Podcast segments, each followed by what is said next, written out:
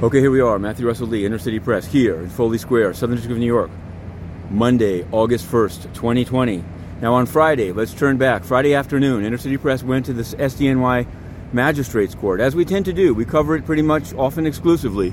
And there he was, a man in a black t shirt, charged with stalking, surveilling an Iranian dissident in Brooklyn, Miss Masih Alinejad, uh, with an AK 47 and dozens of high powered ammunition.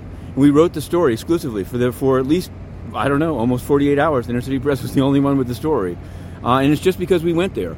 Now, uh, he was obviously detained, and it ties into a plot that was previously indicted uh, stalking her. And she's been quoted uh, in the New York Sun, which also credits Inner City Press, with uh, calling on the administration to do something about this targeting of dissidents inside the United States. It's something that China does. And I'm going to make a transition here because Today, China takes over the UN Security Council. And I want to say this. In the past, in advance, we've written to UN Security Council presidents to say, Guterres is corrupt, the Secretary General. He's banned us from it, but you have a duty to let us in.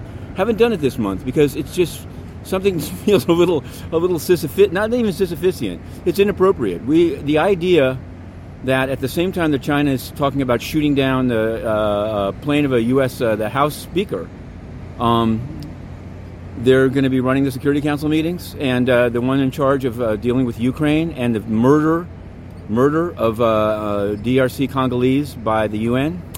It's highly problematic. We're going to cover that press conference at four, and Guterres is about to speak now, so we're going to try to see what we can do because he's back from a three-week vacation, bragging about corn from from Odessa and nothing about those murders. We'll also this week be covering the case, shifting back to the court, of course, of uh, Mr. Wahi of Coinbase. It's uh, described as the first insider trading tippee case about crypto assets. Uh, he seemed to be sort of front running and tipping off others about things to be listed on Coinbase. So we're covering all those cases and more, including a DEA case here in the SDNY, but we're keeping our eye on the UN because these guys are actually murdering people. Okay, innercitypress.com.